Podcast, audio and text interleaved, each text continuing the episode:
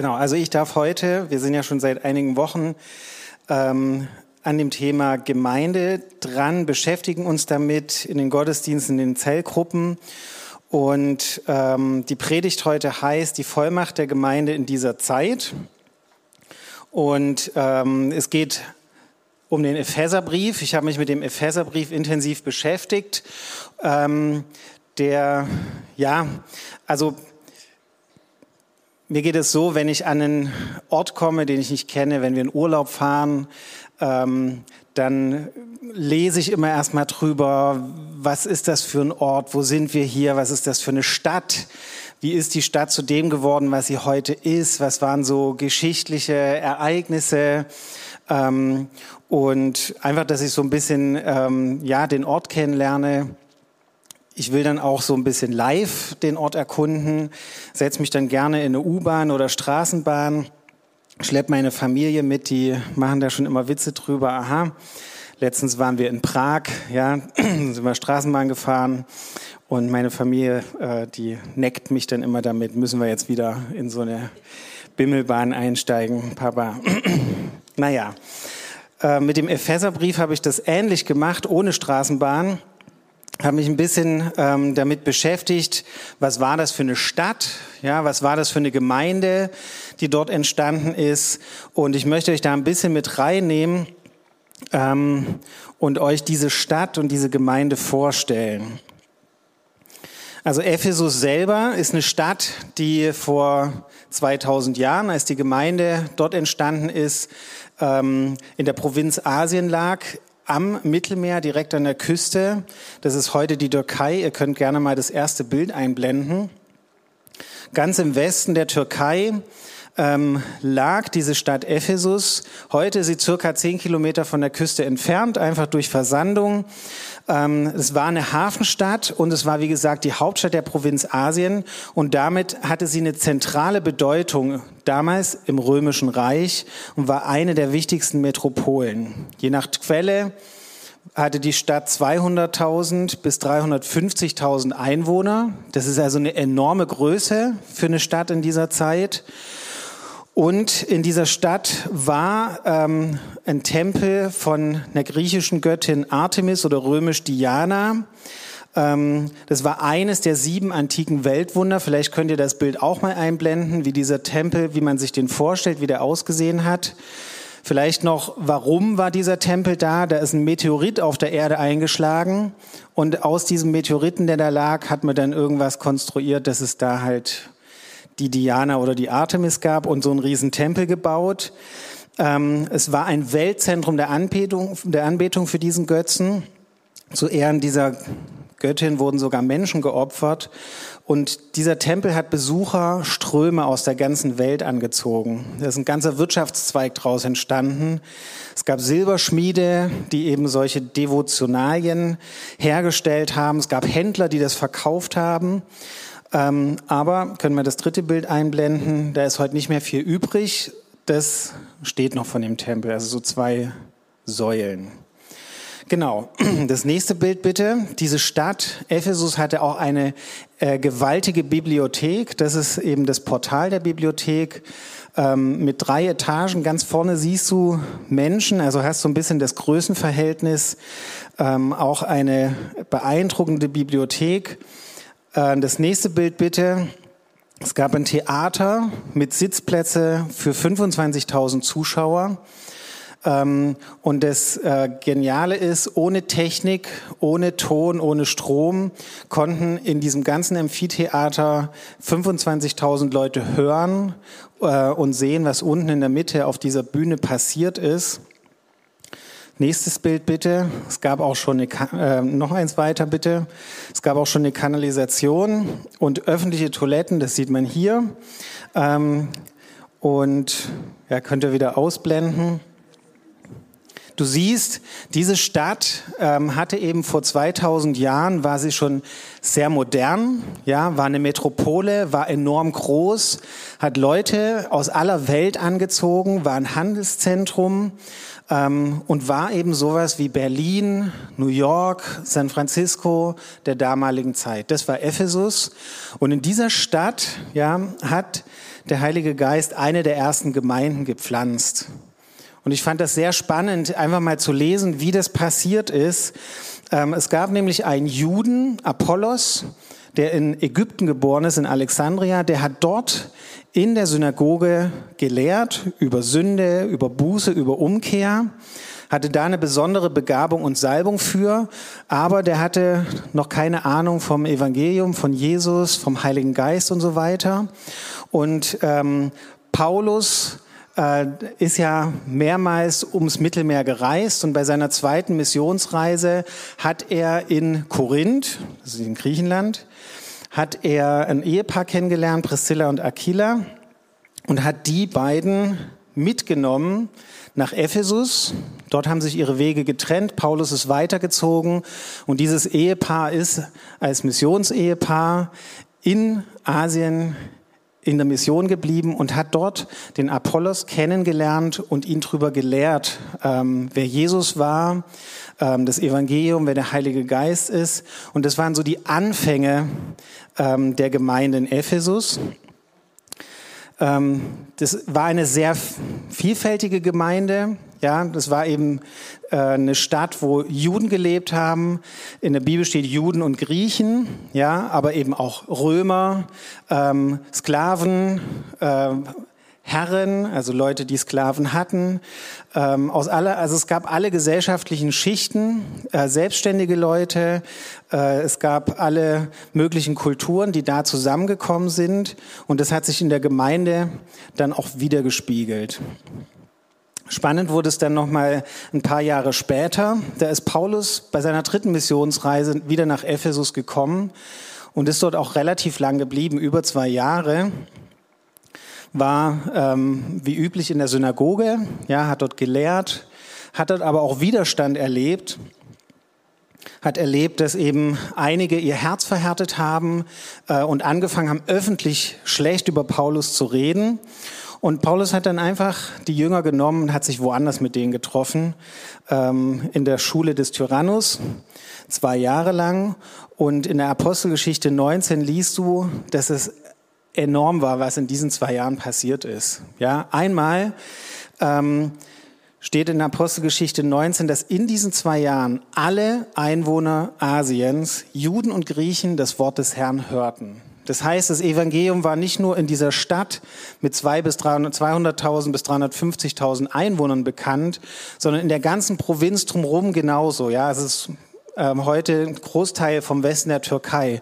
Überall war das Evangelium bekannt innerhalb von zwei Jahren.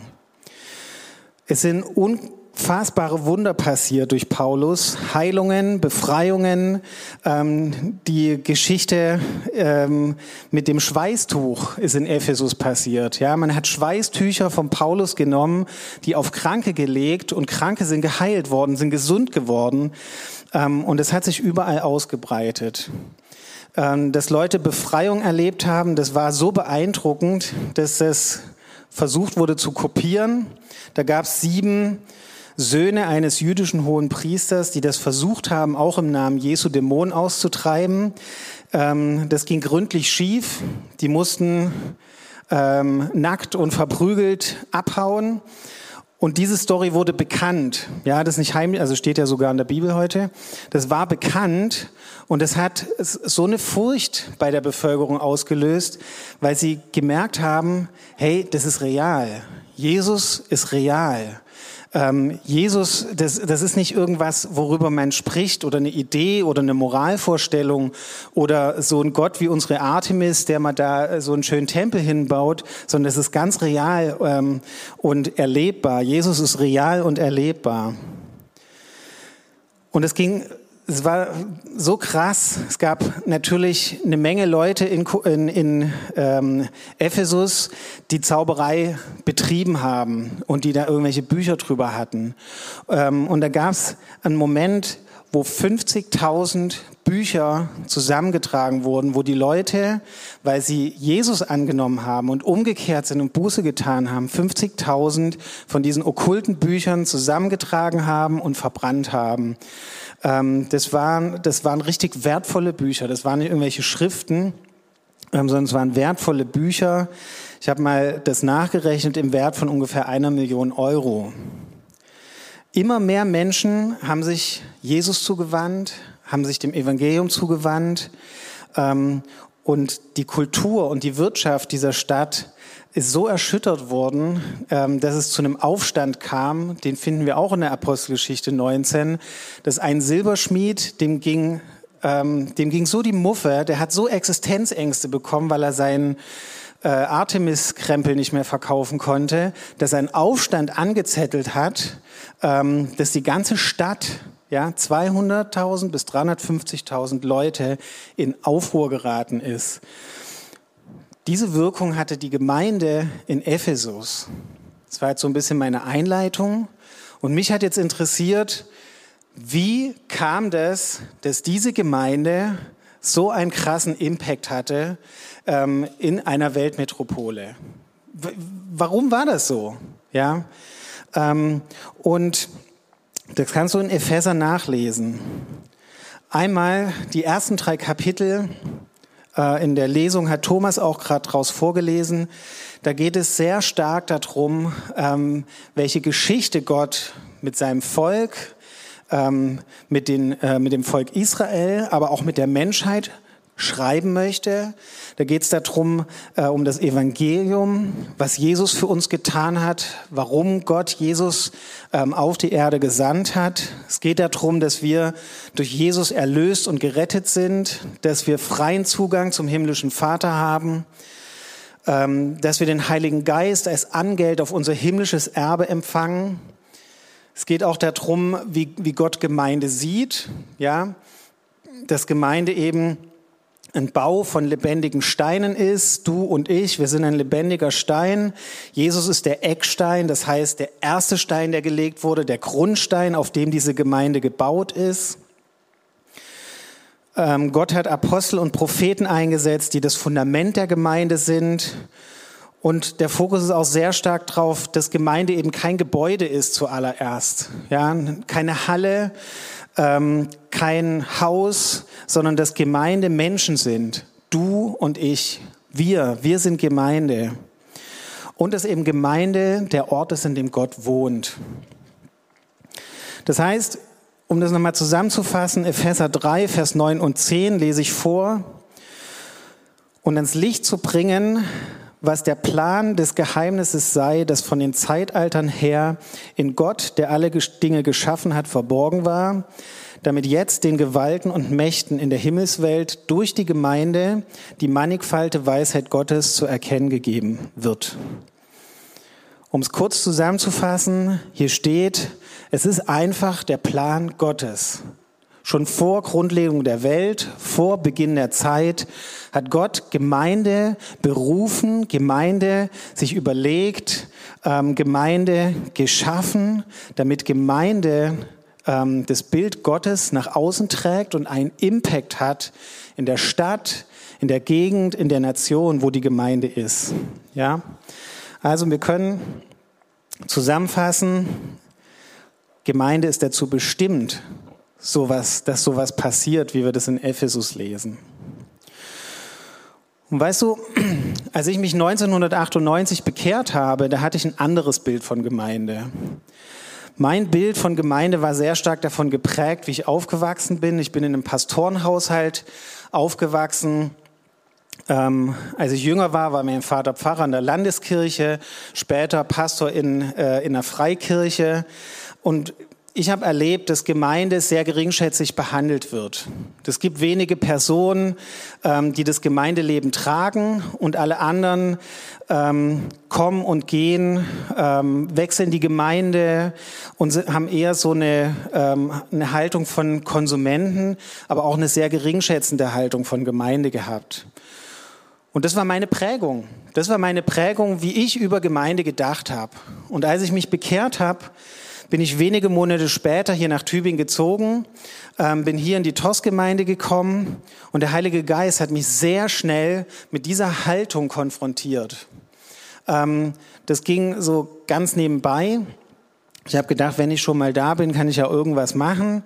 Ähm, mit Kindern komme ich einigermaßen zurecht. Ich gehe in den Kinderdienst und habe gefragt, kann ich bitte in den Kinderdienst? Ich würde das gern machen. Und ich habe jetzt erwartet, dass man sagt, ja, super, ähm, auf dich haben wir gewartet, wir brauchen Mitarbeiter überall. Aber das Gegenteil war der Fall.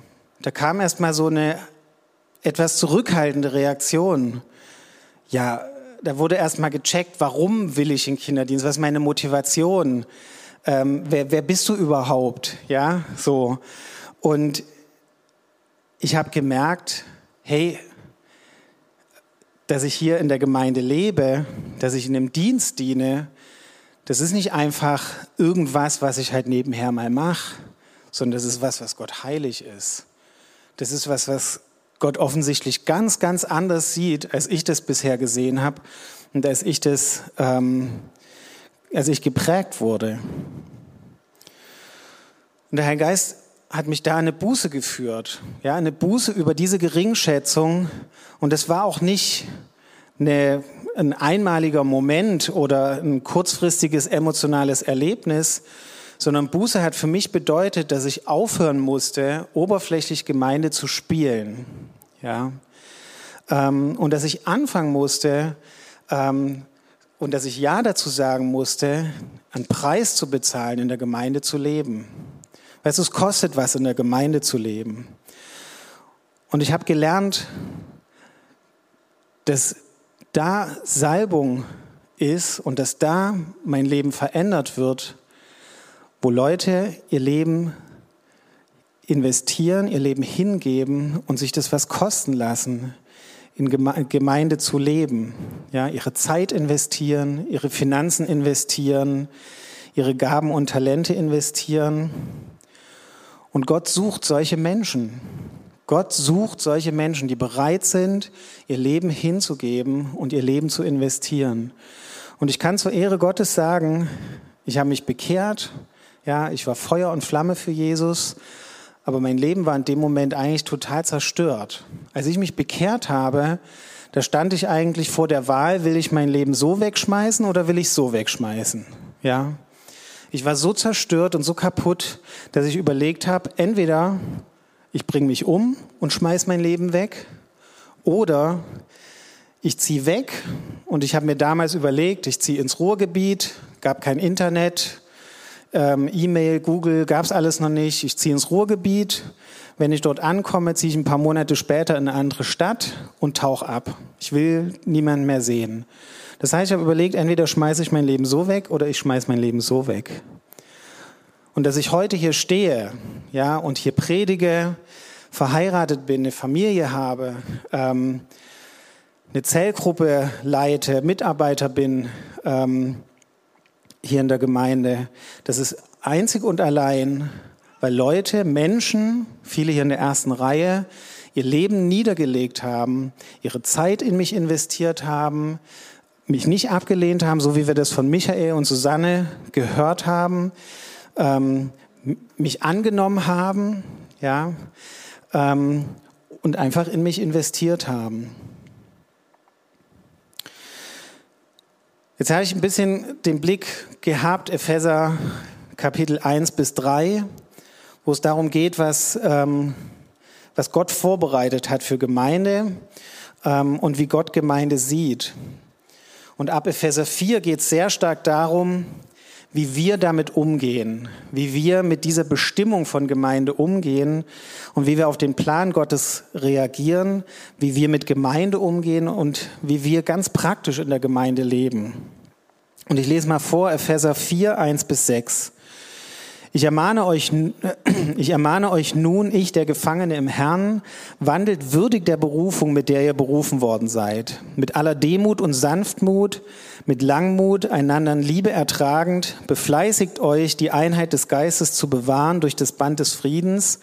Ein Leib und ein Geist, die ihr auch berufen worden seid in einer Hoffnung eurer Berufung ein Herr, ein Glaube, eine Taufe, ein Gott und Vater aller, der über allen und durch alle und in allen ist. Okay, Paulus schreibt manchmal sehr ähm, lange Sätze. Ich möchte es ein bisschen auseinandernehmen. Das Kapitel 4 startet damit, wandelt würdig in der Berufung. In der neuen Genfer Übersetzung steht, führt ein Leben, das dieser Berufung würdig ist. Und dieses Wort wandeln beschreibt hier sehr treffend, ähm, wie wir auf die Berufung Gottes für Gemeinde reagieren können. Weißt du, wir lieben es, wenn der Heilige Geist sich bewegt. Wir lieben es, im Geist zu springen, zu fallen, zu lachen, zu tanzen. Und das ist super, das ist gut. Ähm, aber Gott sucht Menschen, die bereit sind zu wandeln. Weißt du, was Wandeln ist? Das ist ziemlich unspektakulär. Aber es bedeutet, dass du einen richtigen Schritt zur richtigen Zeit in die richtige Richtung gehst. Das ist Wandeln. Das ist was Kontinuierliches und das heißt, ich gehe einen Schritt in die richtige Richtung zur richtigen Zeit. Mein konkretes Beispiel ähm, aus einem Lebensbereich, Finanzen. Als ich 1998 hierher gekommen bin, ähm, war ein Mann Gottes zu Besuch, Carlos Jiménez, der uns über Saat und Ernte gelehrt hat. Und ich habe damals Zivildienst gemacht, habe mein allererstes Gehalt bekommen ähm, vom Krankenhaus. Das waren 900 Mark. Das erste Gehalt in meinem Leben, 900 Mark. Und in diesem Gottesdienst, als Carlos uns über Saat und Ernte gelehrt hat, sprach der Heilige Geist zu mir und sagte, ich möchte, dass du 100 D-Mark säst. Ich bin wirklich fast vom Stuhl gefallen.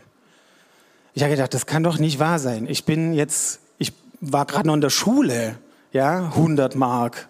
So wie habe ich vorher im Monat nicht gehabt. Ähm, und ich muss mich ja einrichten. Ich will mir einen Fernseher kaufen. Und, und der Herr Geist hat gesagt, ich möchte, dass du 100 D-Mark opferst. Und ich hatte in dem Moment die Wahl, ob ich das tue und darin gehe, darin wandle oder ob ich das nicht mache. Und ich habe mich entschieden, diese 100 Mark zu opfern. Und das war der erste Schritt. Ja, darin wandeln heißt, dass ich bis heute nicht aufgehört habe, in diesem Gesetz von Saat und Ernte zu leben. Ja, deswegen haben wir hier Sonntag für Sonntag auch die, äh, das Opfer, wo Frank vorhin drüber gesprochen hat.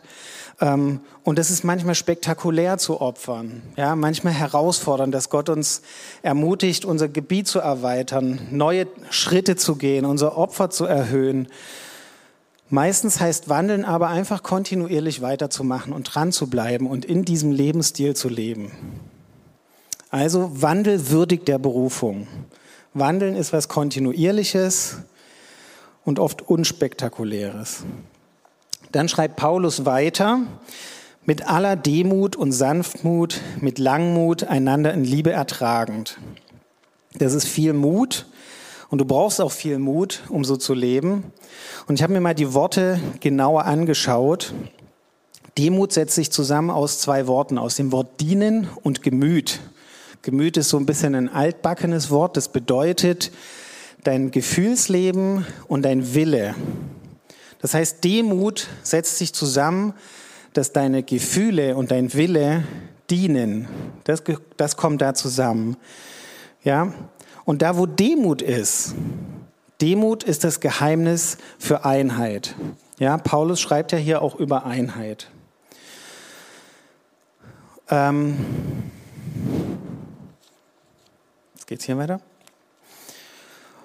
Demut ist die Voraussetzung für ein Leben in Einheit und wo Stolz ist, wird Einheit beschädigt. Wahre Demut ist, dass ich mir bewusst bin, dass ich weiß, ähm, das, was ich bin, das bin ich allein aus der Gnade Gottes. Und ohne die Gnade Gottes wäre ich nirgendwo. Ich kann das heute sagen, voller Überzeugung. Ohne die Gnade Gottes wäre ich nirgendwo. Ich hätte mein Leben weggeworfen. Sanftmut setzt sich zusammen aus sanft und Gemüt. Sanft bedeutet angenehm, mild und seinen Zorn zügelnd. Ja?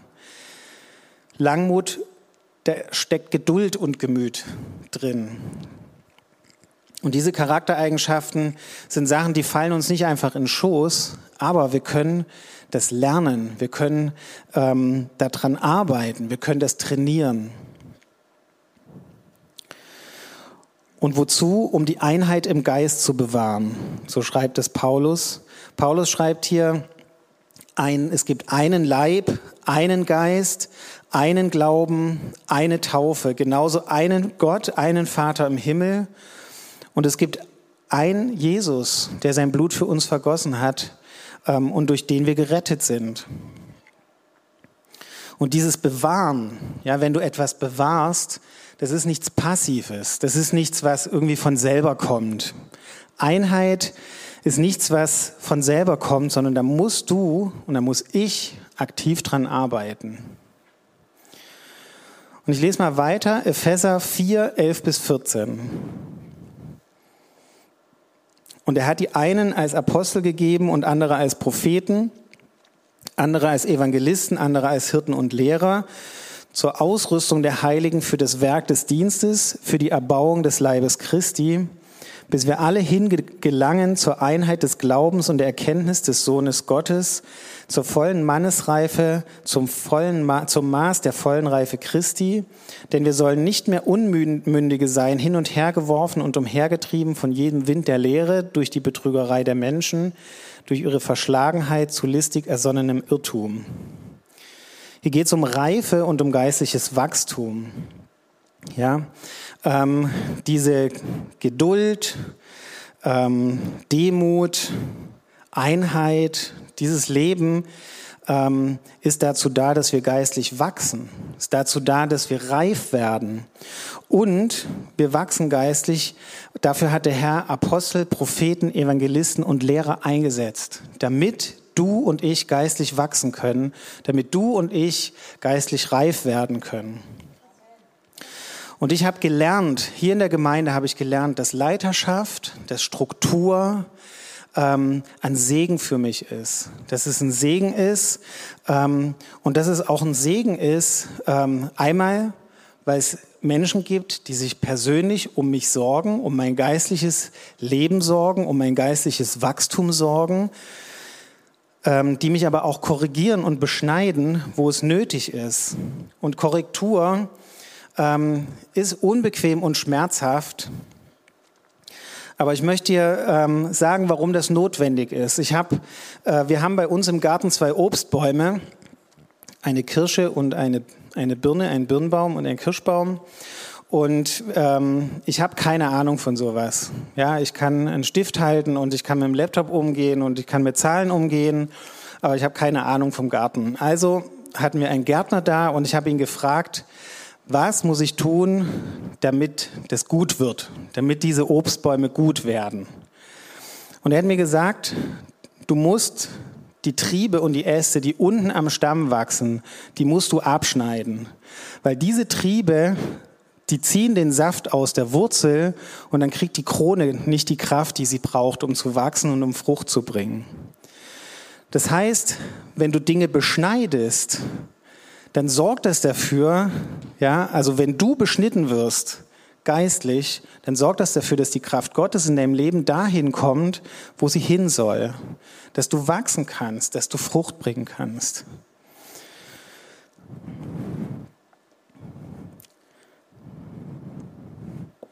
Mein Drucker hat ein bisschen was abgeschnitten. Jetzt mache ich auf dem Handy weiter.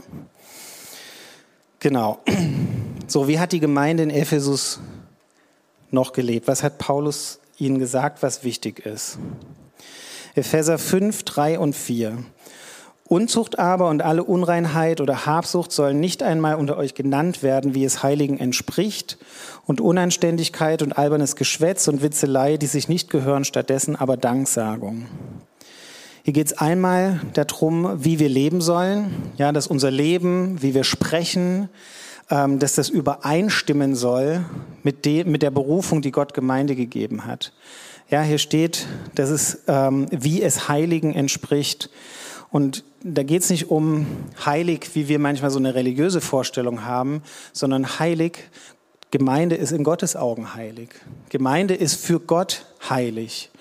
Ähm, und deswegen geht es hier um Integrität, dass unser Leben und unser Handeln übereinstimmen. Epheser 5, 18 und 19. Und berauscht euch nicht mit Wein, worin Ausschweifung ist, sondern werdet voller Geist, indem ihr zueinander in Psalmen und Lobliedern und geistlichen Liedern redet und dem Herrn mit eurem Herzen singt und spielt. Hier geht es um Reinheit ähm, und hier geht es darum, dass wir uns ähm, vom Heiligen Geist füllen lassen. Und auch das ist nichts Einmaliges. Ja, die Erfüllung mit dem Heiligen Geist ist nichts Einmaliges, sondern wir sollen kontinuierlich immer wieder voll des Heiligen Geistes werden. Und der letzte Punkt, Epheser 5, 23 bis 25. Denn der Mann ist das Haupt der Frau, wie auch der Christus das Haupt der Gemeinde ist, er als der Retter des Leibes, wie aber die Gemeinde sich dem Christus unterordnet, so auch die Frauen den Männern in allem. Ihr Männer liebt eure Frauen, wie auch der Christus die Gemeinde geliebt und sich selbst für sie hingegeben hat. Und Epheser 6 ab Vers 1, ihr Kinder gehorcht euren Eltern im Herrn, denn das ist Recht. Ehre deinen Vater und deine Mutter, das ist das erste Gebot mit Verheißung, damit es dir wohl geht und du lange lebst auf der Erde. Und ihr Väter reizt eure Kinder nicht zum Zorn, sondern zieht sie auf in der Zucht und Ermahnung des Herrn.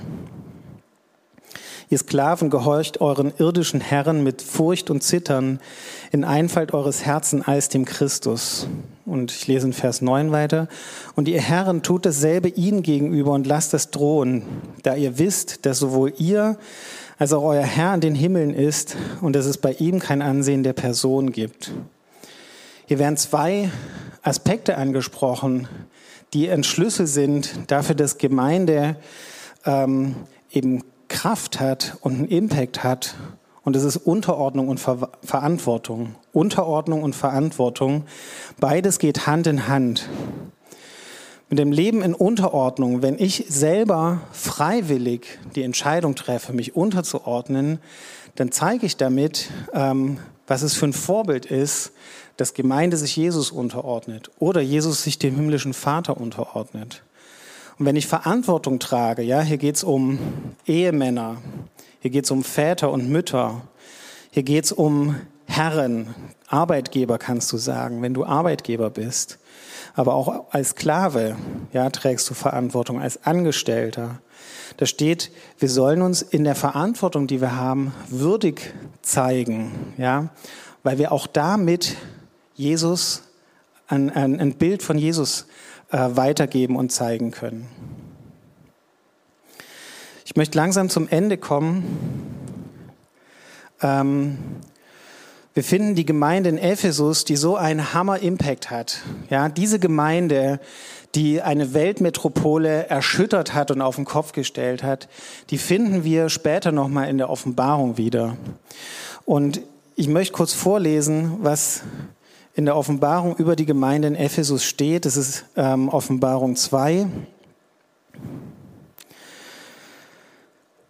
Ähm, da steht ab Vers 2, ich kenne deine Werke und deine Mühe und dein Ausharren und dass du Böses nicht ertragen kannst.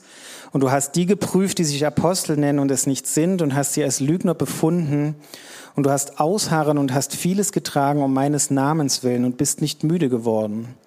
Aber ich habe gegen dich, dass du deine erste Liebe verlassen hast. Denke nun daran, wovon du gefallen bist und tue Buße und tue die ersten Werke. Weißt du, diese Gemeinde, die so einen Impact hatte, die so gelebt hat, ähm, diese Gemeinde wird ermahnt. Die wird ermahnt, hey, ich habe gegen dich, dass du deine erste Liebe verlassen hast. Ja, und die erste Liebe, das ist, wenn wir uns bekehren. Wir lieben Jesus, wir lieben es, ihm nachzufolgen. Das ist aber genauso, wenn wir Gemeinde, in die Gemeinde kommen, Gemeinde kennenlernen, Gemeinde lieben, es lieben, Gemeinschaft zu haben. Ähm, und wenn wir einfach verliebt sind in Jesus und es lieben, ähm, ihm nachzufolgen, es lieben, in der Gemeinde zu sein. Und hier steht, diese krasse Gemeinde, ähm, ja, wird herausgefordert, kehr um. Ja, du lebst ähm, ähm, oder die Gemeinde, die ihr habt, äh, ihr lebt so, dass ihr einen Impact habt, dass ihr eure Umgebung verändert habt, aber kehrt um zur ersten Liebe. Und ich möchte die Band mal nach vorne bitten.